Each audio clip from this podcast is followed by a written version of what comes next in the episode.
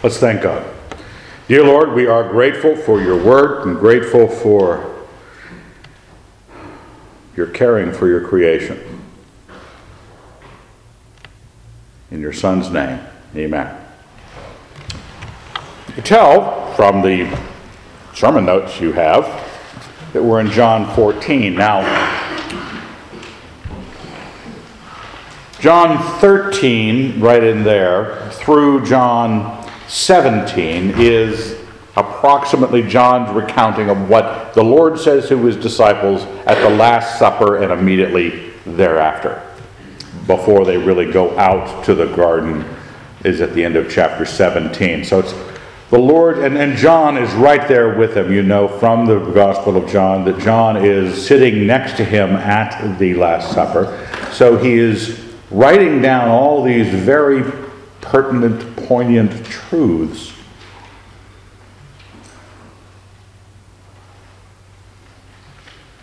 Now, one of the interesting things about it, we, we were kind of discussing an aspect of this on Friday night at Wine, Wisdom, and Song, and uh, this passage or part of it came up, and so I was thinking about it a little bit, and then Stephanie, Nor, not Norvell, what's her last name now?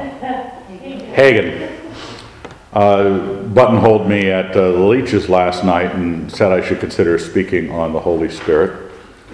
She doesn't come to this church. I don't know why that. Maybe she thinks, oh, you can get these sermons online. I'm sure that's what she's going to do. But if she does, she'll hear her name forgotten. Well, this passage really the Lord brings in the Holy Spirit in a sequence of comments and then speaks at some length midway through 15 and into 16 about the Holy Spirit and the work of the Holy Spirit. Now, a lot of Christians throw out the word Holy Spirit um, not even knowing what they're saying. They don't have a doctrine of God that makes sense out of that. Uh, they don't know what they mean when they say spirit, even about their own spirit. They just know these are God words, and God words are good to use. You know, you can talk about the Holy Spirit. The Holy Spirit really rested, it really testified to me. You have no idea what you're talking about. But we know what we're supposed to behave like.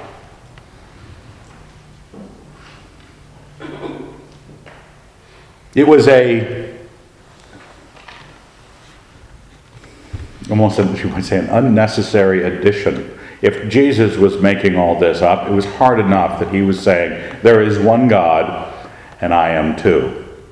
That was hard enough for, say, the Muslims to take in. They cannot believe that God, or the Jews, that God would have a son, or that God's son was God himself.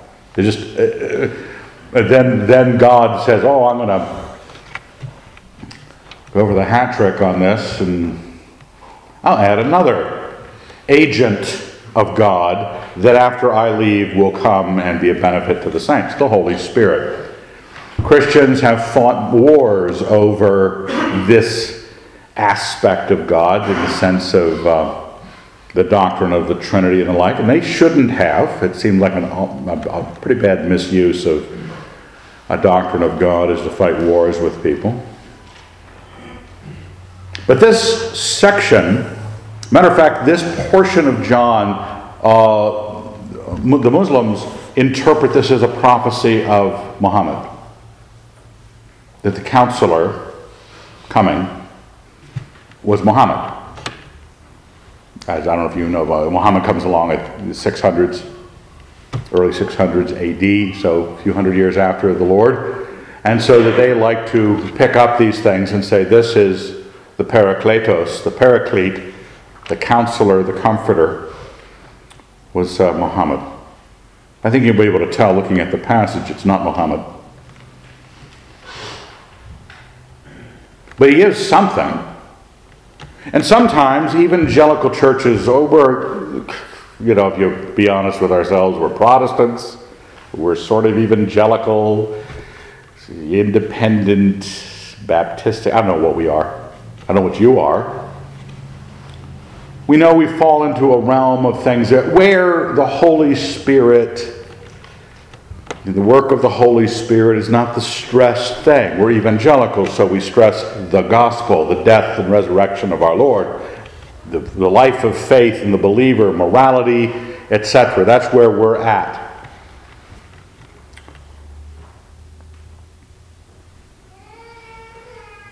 But in this, we get a, the introduction of the coming Holy Spirit. They get it at Pentecost. This is right before he dies. This is in the Last Supper. He's telling them this. They go right into the Passion narrative after this, and he dies, and then is raised, and then there's 40 days he teaches the disciples. He ascends to the Father at the ascension, and then they have to wait in Jerusalem until they're clothed with power from on high, and that's where Pentecost happens. They get this Holy Spirit, they get the counselor. So he's teaching them about it now. And some of our Christian lives would probably benefit if we stop to consider what the Holy Spirit we claim we have received is laboring to do in us.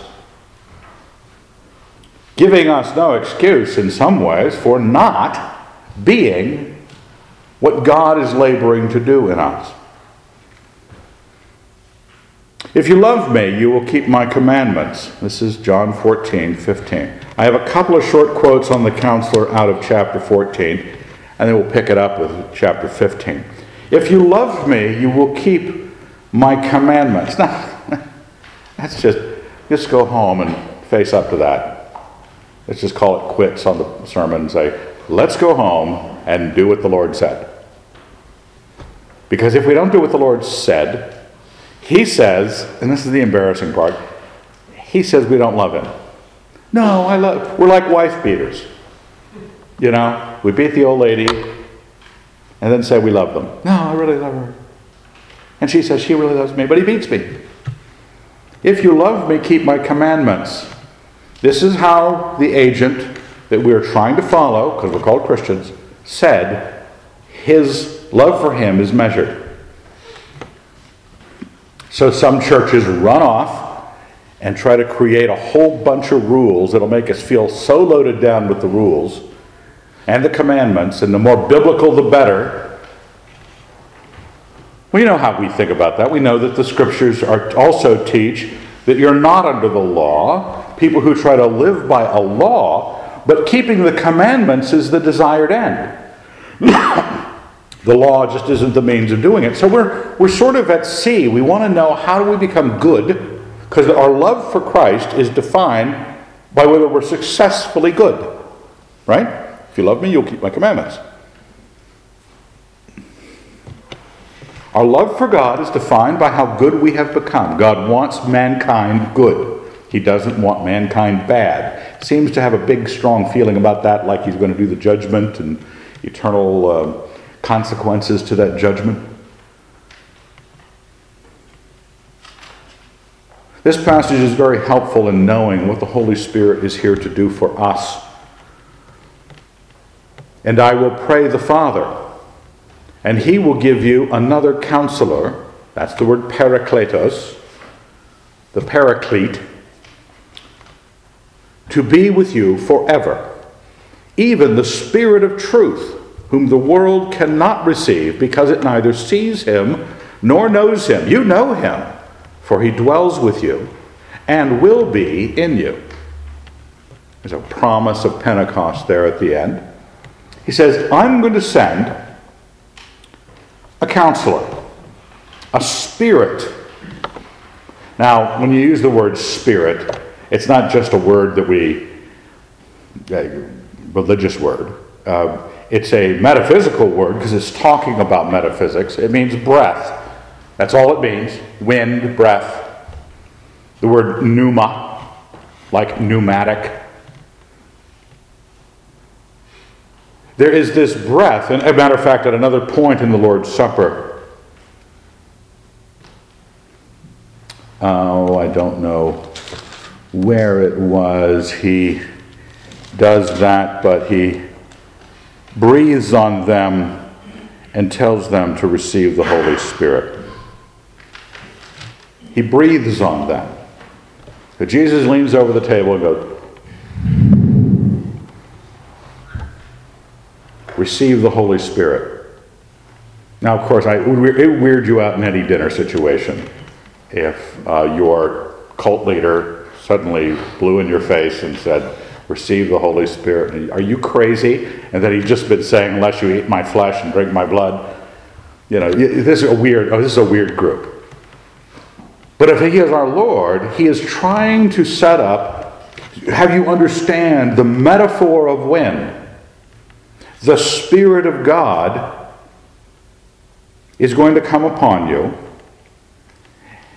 going to be with you forever.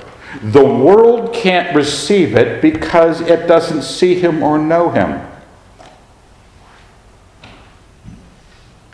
It's important that you know the Holy Spirit. It's important that you make some sort of concerted effort to see Him. Not like you can see a wind, but that you can see what He is, what He does, that He is with, both with you in your life and in you in your life. Now that's not pretty vague. Jumping down to verse 24. He says, He who does not love me does not keep my words. Oh, he keeps coming back to that, doesn't he? He who does not love me does not. If you love him positively, you keep the commandments. If you don't love him, you do not keep his words. And the word which you hear is not mine, but the Father's who sent me. Just in case you were wondering how important to take the teaching of Jesus Christ. Because all of this, you are an autonomous soul wandering around the planet, doing what you will, standing in front of the maker of the planet and the universe, who's thought that you might want to consider following him, finding him, knowing him, because he made you. Jesus Christ is claiming that what he teaches is a path to knowing what God the Father thinks. Because his words are not his own the Father sent him. Now, there's going to be a degree of all of this hanging together that God, all of these agencies of God's expression, the Father, the Son, and the Holy Spirit, are conspiring to bring about a circumstance of moral change in your life. But it's going to be based on whether or not I am looking toward or for or turned toward God the Father. These things I have spoken to you while I am still with you, but the counselor, the Holy Spirit, whom the Father will send in my name, he will teach you all things and bring to your remembrance all that I have said to you. Refer back to earlier in the paragraph, and all I have said to you is what the Father told you through me. So your ability, this, this anchor point of the Holy Spirit, if you, you didn't meet Jesus, I don't think any of you are quite that old. I'm old, but I'm not that old. It's been a couple millennia since our Lord was on the planet. People have been preaching the gospel of Jesus Christ, and the Holy Spirit has been functional since then. It's our only anchor point of this experience with God. But it's ex- you need to know it's not an experience where you get to put your hands in the air and sway back and forth and feel good inside because you're kind of worked up. The Holy Spirit is not there to work you up. I don't mind if you're worked up, enjoy it. But that's not what the Holy Spirit's there to do. The Holy Spirit is there to teach you all things and get you to remember what the Lord Jesus Christ taught you. Okay?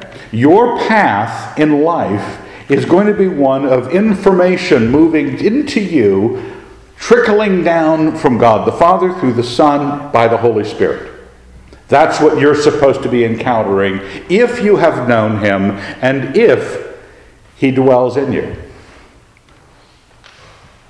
Because that's what a counselor is for. That's what the comfort is about. The major tension in life is why are people such rat bastards to each other? Why is there so much wickedness in the world? I, I'm becoming more and more jaded. I don't know if you say, well, you couldn't have become more jaded, Evan. I'm reading a biography of James I of England, the sixth of Scotland, key of King James Bible fame written by Charles Williams, which is the reason I'm reading it. I don't like James I, but I did like, do like Charles Williams as a writer. Good, good biography. I've gained more sympathy for James I, but golly, the world is a wicked place. Scotland, especially in the 16, mid 16, 1500s, late 1500s. Awful. Oh, but boy, they were religious you had the Protestants on one side and you had the Catholics on the other. Nobody seemed to be interested in living like Jesus Christ. Nobody. Everybody was fighting over power and theology and who was in charge of Scotland. The quote I always like to use is of John, about John Knox. Somebody said, and I don't know who, speaking of John Knox, you may have read of John Knox fighting it out with Mary Queen of Scots, who was James's mother. John Knox he says he was not very Christ like, but he was good for Scotland, which is all that matters to Scots. Is it good for Scotland? The world is a bad place, filled with wicked people. I trust, and I don't think because we have a small congregation that this is representative of the people in Moscow who seek to serve God, because certainly the other fellowships certainly do. But even if you counted all of those, it's a small number in this town of people who are seeking to know that they love their Lord by their obedience to his teaching, by their becoming like him. And those that do need to know that, that a doctrine of the Holy Spirit, not as a doctrine, but as a presence, an agent in your life, the Holy Spirit teaches you all things and brings to remembrance all that the Lord said. If you want to be Godward, you have to have this anchor. Because you're turning at some point. You know, every ethical religion that has a good and bad has some semblance of people choosing between piety and the followers of the lie in Zoroastrianism. The followers of Ahura Mazda or the followers of the lie. And we know that we're making this decision. If I choose to turn Godward, I need to know by what age, because Godwardness, the Father, he whose character um, I am trying to be reconciled with, and I'm able to by the Son who died for my sins, through the Holy Spirit who informs me and draws me on in all these things I need to learn. I'm turning towards God. I'm also turning away from something.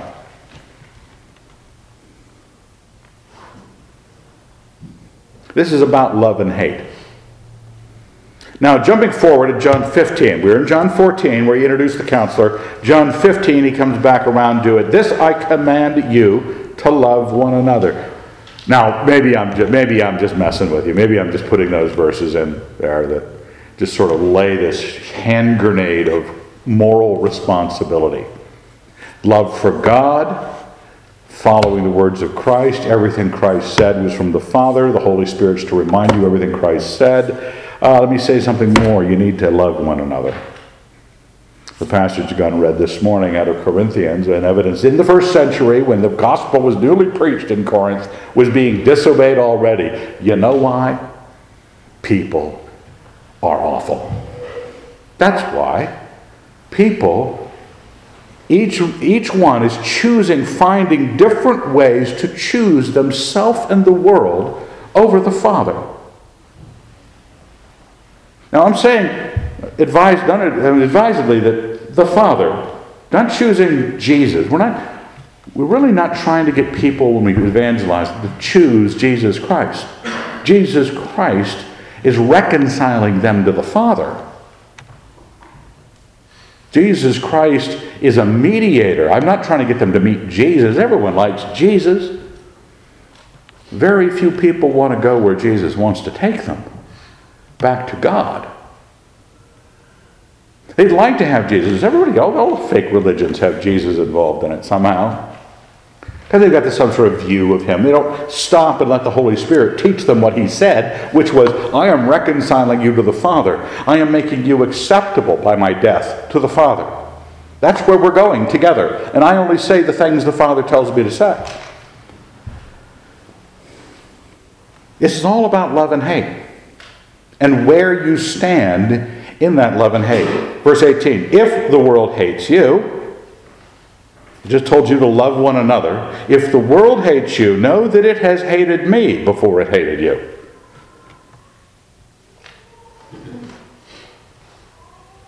And sometimes you, begin, you start to say, you know, some non Christian hates you. Oh, so and so, he's so religious. And you start to go, oh, maybe I've been a bad testimony. Well, maybe you have. But usually they don't hate you for being a bad testimony. Usually, if you start to slip in your moral standards, they don't hate you at all. Matter of fact, they say, Welcome home, brother. Welcome back to the world of sin. Thanks for loving the things that we love. Oh, they might say, Yeah, he's a hypocrite, she's a hypocrite. But they don't hate fallen Christians, they hate consistent Christians. And Jesus wants to remind you through the disciples that when the world hates the disciples, they hated him first. The only way people can like Jesus Christ is if they don't know him at all, if the Holy Spirit has not reminded them in any way. Oh, I heard this awful, awful moment on a. My wife, Leslie, watches Chopped when I'm trying to sleep.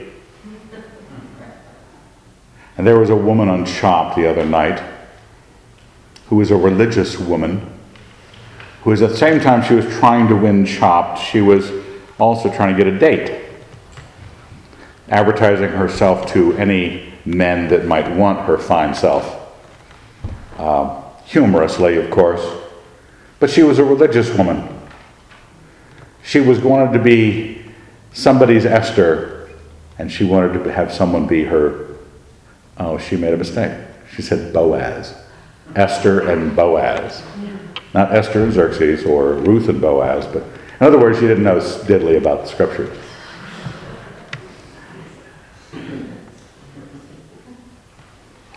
But some guy probably. The world hates its opposition. It hates Christ. It doesn't know what Christ is like doesn't want to find out what Christ is like, doesn't want to sit down and read the Gospel of John. One of the best things you can do and give to somebody, give them a Gospel of John. Yeah, read this, we'll talk about it later. That's the Jesus you have to deal with. You like him or not? Do you want to know him? Do you want to follow him? Do you want to know do you want to go where he's taking you? Because where he's taking you is toward is not just taking you to allow you to love. Some people think it's between love and hate as qualities that you have or don't have. If I'm loving, that's why you see all these people practicing being nice to each other or trying to be polite. And how they don't like any kind of anything that looks like it's hateful. They don't like war, against the war. They're against spanking children because that looks like hate. Uh, whatever. They think the hate is bad, love is good, no matter what you love, as long as you love. That's why you can get that metal sign from Bed Bath and Beyond that says faith, hope, love, and you can put it up on your wall, and it kind of is generally good because everybody doesn't matter what you believe, as long as you believe, doesn't matter what you love, as long as you love. Long as your hopes are Disney hopes. It kind of really matters that you think for a moment that it's not about whether you have the quality. It's not that you love or hate, everyone loves and hates. You ever seen somebody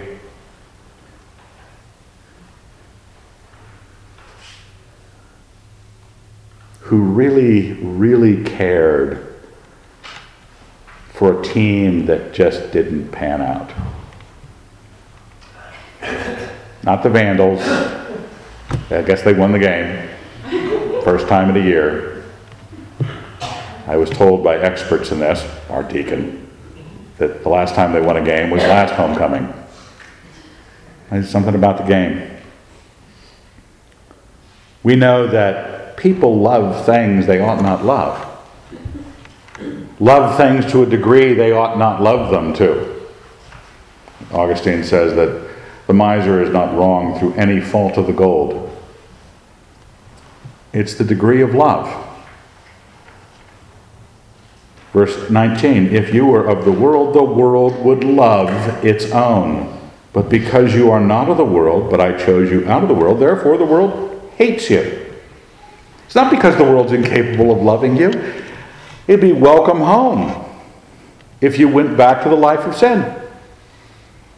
They don't have a problem loving. They love what they like. You love what you like. You love the brethren. You love the saints. You love the Lord.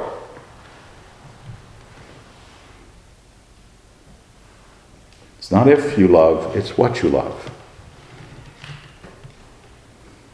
And the world is about hatred. And when you stop to think that this is a decision point of where I care to go, what I care to face, when I care to face through the Holy Spirit the work of Jesus Christ who taught me of God the Father and will reconcile me metaphysically with the Father, or I choose the world, which is a collection of self absorbed people not self absorbed in the casual sense of using the term self absorbed. You know, like somebody who doesn't talk to anybody at the party, they're kind of self absorbed. Everybody at the party is self absorbed. Not just the person who's on their phone or tablet all the time. They're self absorbed in a light way. Everyone's self absorbed in the way the world, they, they are serving what their self wants to dictate. If they love Christ, they will keep his commandments. If you love the world, if you love yourself, you are doing so so you can keep your commandments. Which means I get to date that good looking but not Christian girl.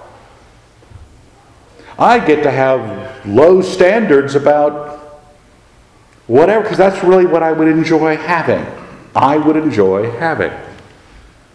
You've decided at some point not whether the presence of love and hate in your life, but what you turn your back on, Jesus Christ, toward the world, will be loved by the world and will be loving. I have mentioned this before in 1 John when John says, Do not love the world or the things in the world. The word he uses is agape, which a lot of people just think it's, that's Christian love. If the word agape is used, it's Christian. And John says, Don't agape the world. I guess I could, in disobedience, agape the world. What our devotion, our following, our turning toward is one or the other. And remember the word, verse 20, that I said to you. He's just telling you about what's going to bring these things to remembrance. I would think that we, 2,000 years later, having the same Holy Spirit, should see a phrase like, Remember the word that I said to you, and go, Ho ho, that's just coming on really strong from the Holy Spirit. A servant is not greater than his master.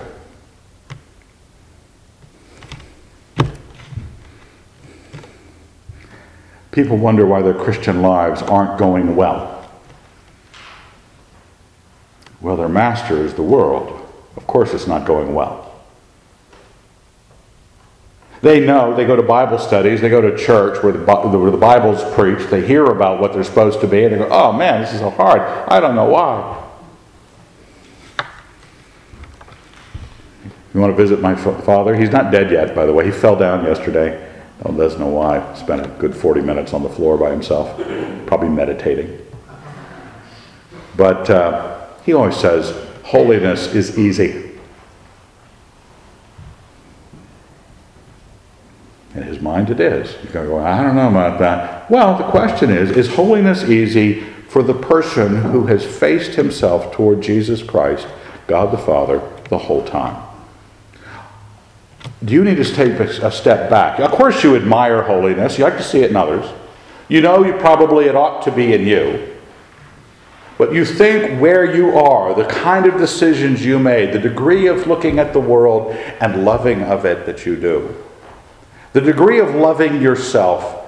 That's what everybody else is doing, so that's the acceptable level. Then you wonder why you struggle with the faith. Why you have doubts when you have them. Oh, servant's not greater than his master. You'll never be greater than Jesus Christ. But if you turn toward the world, realize your life's never going to be any better than what they're turning out. And you know, if the world was able to turn out quality lives, there wouldn't even be the few of you here here. If you said, hey, John's Alley, you know, everybody that comes out of John's Alley, like two in the morning, walking home on their face, they have a great life. Look, they wake up refreshed. They're thrilled. Their relationships are solid. All the girls they mess around with are thankful that they got pregnant out of wedlock. That's great. It's a, it's a good life. Everybody likes it. And especially if you get hooked on methamphetamines, that's, that's really special. Or you become greedy, looking after money or whatever it is. Yeah, that's working out. Nobody ever said that. Everyone kind of believes it because they want that mastery. They want that so much. They have such a taste for themselves, such a thrill that obeying themselves. You know, people will spend their time miserable in depression because they love themselves so much Someone's got to give them all that attention. It's, it's a perverse, we have a perverse degree of love for ourselves in the world, which doesn't admit that Jesus Christ was right. You're never going to be greater than your master. Pick your master wisely. If they persecuted me, they will persecute you. If they kept my word, they will keep yours also. But all this they will do to you on my account because they do not know him who sent me because they do not know the living God, they will do to you on account of my teaching in your life. If I had not come and spoken to them, they would not have sin. But now they have no excuse for their sin. Now, it's not talking about sin in general. I mean, obviously, they could have sinned and stolen a marshmallow treat from the cookie jar when they were little, or hurt somebody but Jesus Christ coming to earth placed this crucial decision, like Paul says in Acts 17. I don't, shouldn't probably misquote it. Times of ignorance God has overlooked but now he commands all men everywhere to repent because he has fixed a day on which he will judge the world in righteousness by a man whom he has appointed. And of this he has given assurance to all men by raising him from the dead. The incarnation of Christ produces this decision of who you love, who you hate, who's your master, who isn't. And eventually, once I can face God, I recognize His Son and I recognize His Holy Spirit. And they are all tied to drag me further in an anchor point and a path to God the Father. He who hates me hates my Father also. If I had not done among them the works which no one else did, they would have not, not have sin. But now they have seen and hated both me and my Father. He gave them evidence that he was from the Father in his miracles. If he had not been able to prove it, they wouldn't be blamed with it. It is to fulfill the word that was written in their law. They hated me without cause. Underneath it all, there is a cause. In other words, they didn't have a good reason for hating me. Because who would like to say, I'm hating righteousness? You know, when somebody says they hate a Christian or they hate this, that, or the other thing about Christians, they try to describe morality in negative terms, you know, subjective wording. It's called self righteousness. They call it, oh, he's just being so self righteous. He's being goody goody. Right? They call them Jesus freaks, you know, or the, the um,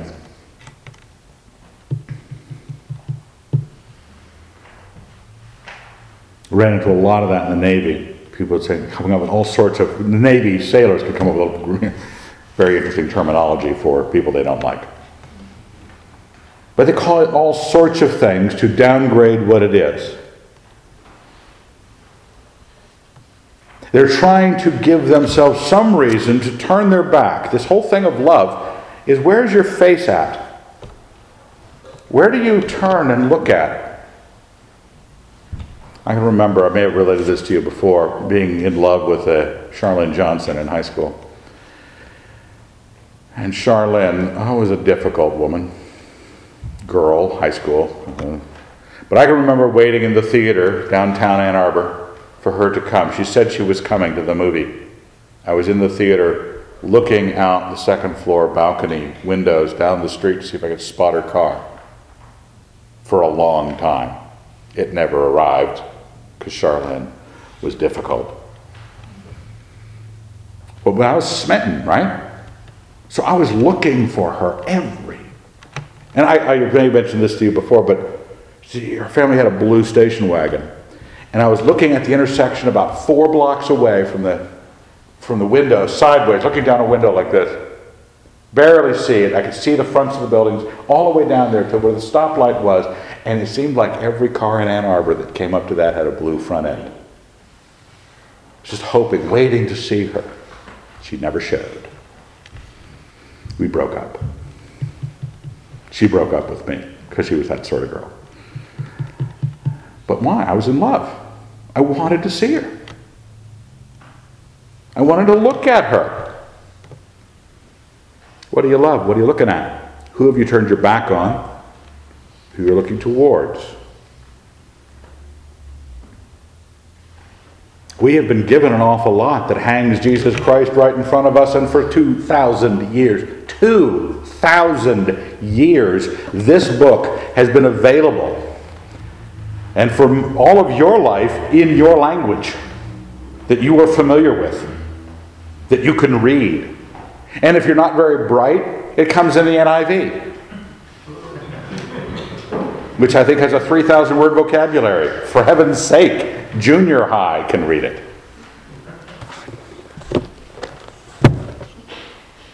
What you're facing. It is to fulfill what is written in their law. They hated me without cause. But when the counselor comes, whom I shall send to you from the Father, even the Spirit of truth, who proceeds from the Father, he will bear witness to me. And you also are witnesses, because you have been with me from the beginning. I have said all this to you to keep you from falling away.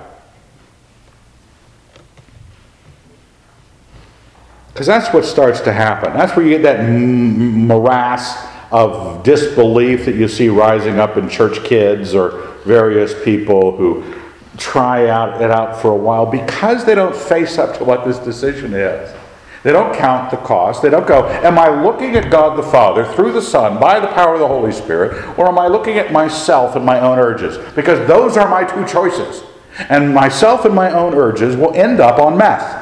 And myself looking at Jesus Christ I'm going to walk closer and closer. I will fall away if I pretend like this game can split the difference and kind of have both end. They will put you out of the synagogues. Indeed, the hour is coming when whoever kills you will think they're offering service to God. And they will do this because they have not known the Father nor me. Don't think this church or any church you're ever in is supposed to be this great movement that sweeps the whole earth. Everybody's going to like you in the end. You can already see it start to happen as the wicked start insisting on the power that their sins wants to have. And they're starting to do things to the church in America that might get me thrown in jail at some point. You thrown in jail at some point. And they will think they're doing a righteous act because saying something is sin is hate speech.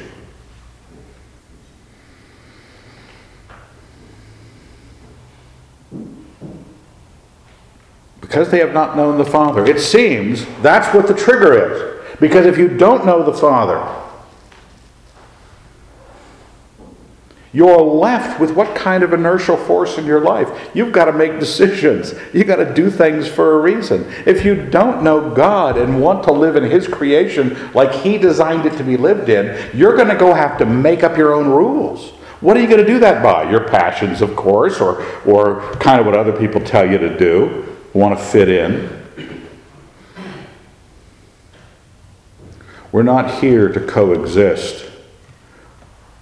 We're not here to live in some sort of Pepsi commercial of universal love. We're here to obey the Lord. If you're alone in that, so be it.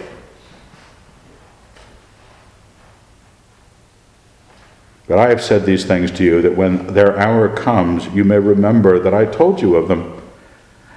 I did not say these things to you. I did not say these things to you from the beginning because I was with you. He had other paths to take while he was with them, but now, here at the end of his life, he's saying, okay, this is how it's going to work. You are the repository of this message. This is what has come to us as Christians.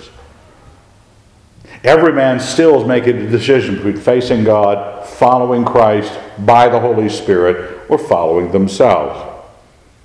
And this decision of Christians in the world make that decision and its calamity far greater. And so they're going to hurt you. They're going to want to hurt you. Verse 5 But now I'm going to him who sent me, yet none of you asked me, Where are you going? But because I have said these things to you, sorrow has filled your hearts. Nevertheless, I tell you the truth, it is to your, in red, advantage did I go away. Have you ever wished that Jesus was still kind of around, you know? That he was raised from the dead, but just said, hey, I'm God, I can live forever. And so he gets a house in, you know, Connecticut. People can visit Jesus goes to a good church, and you know, everybody likes to join that church. He maybe teaches a Bible study that you want to go to because Jesus is teaching it.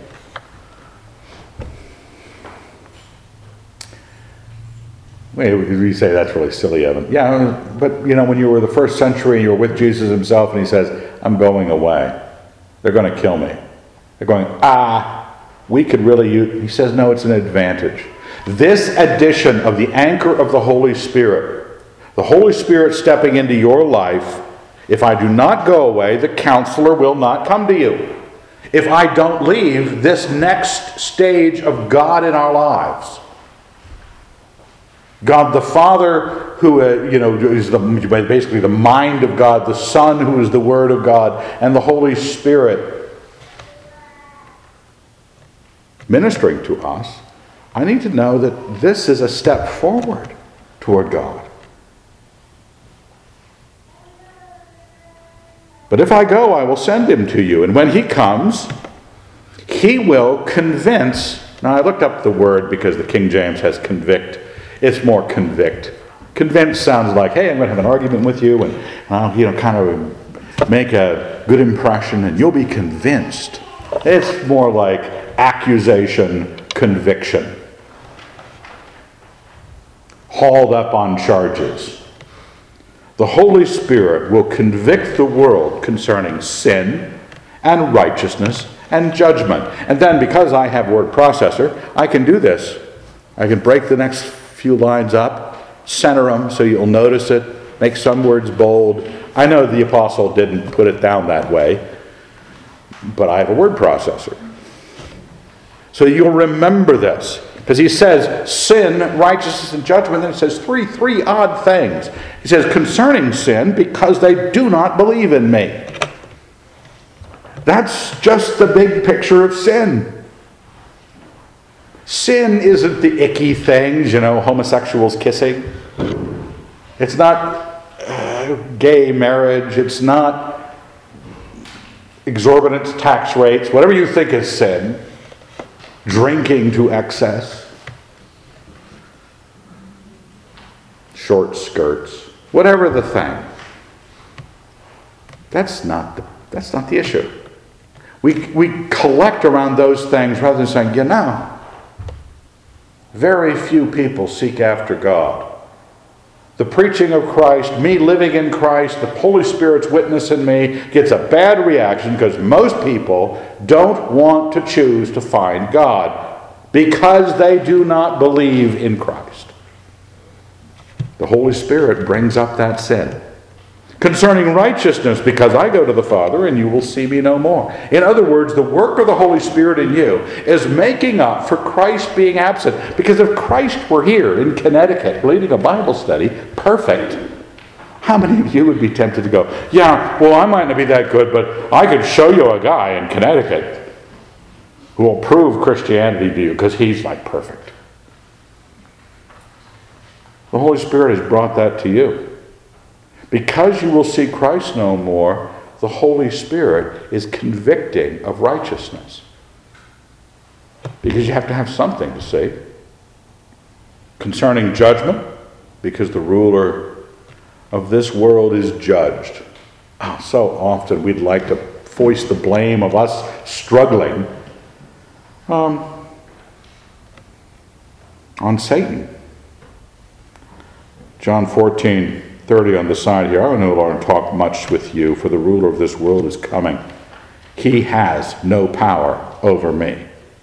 But I do as the Father has commanded me, so that the world may know that I love the Father. That exchange, Satan has no command over it. He has been judged. He has not any other greater power. Christ could just, I could do what I want. Satan is coming thinking he could kill the Christ. He did, but he didn't know what he was doing completely clueless as to the plan. That's what the Holy Spirit's around here for. Convict the world of their sin. They have not pursued God. Convict the world of righteousness because in the believer it's producing the righteousness of God.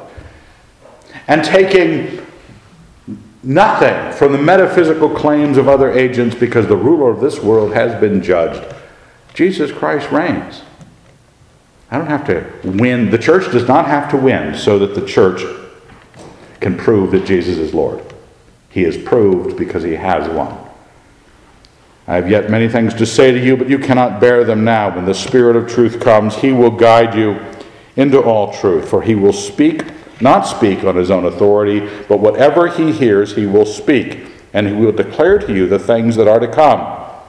He will glorify me for he will take what is mine and declare it to you.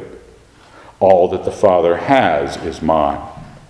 Therefore I said that he will take what is mine and declare it to you. Do you see the connection in the heavens? The Holy Spirit in you declaring what Christ has said. What Christ has said is the Father's. You don't get to be a Jesus only sort of person or a Holy Spirit only. They are conspiring to take your face towards God and reconcile you to the Father. Let's thank Him. Dear Lord, we're very grateful for this word from John. We'd ask that you would bless him in glory. Thank him from us. We'd ask that we would learn more of your Holy Spirit and what it does for us, in us, to draw us and anchor us to your Son and to reintroduce us to you and keep us reconciled to you instead of ourselves. In your Son's name we pray. Amen.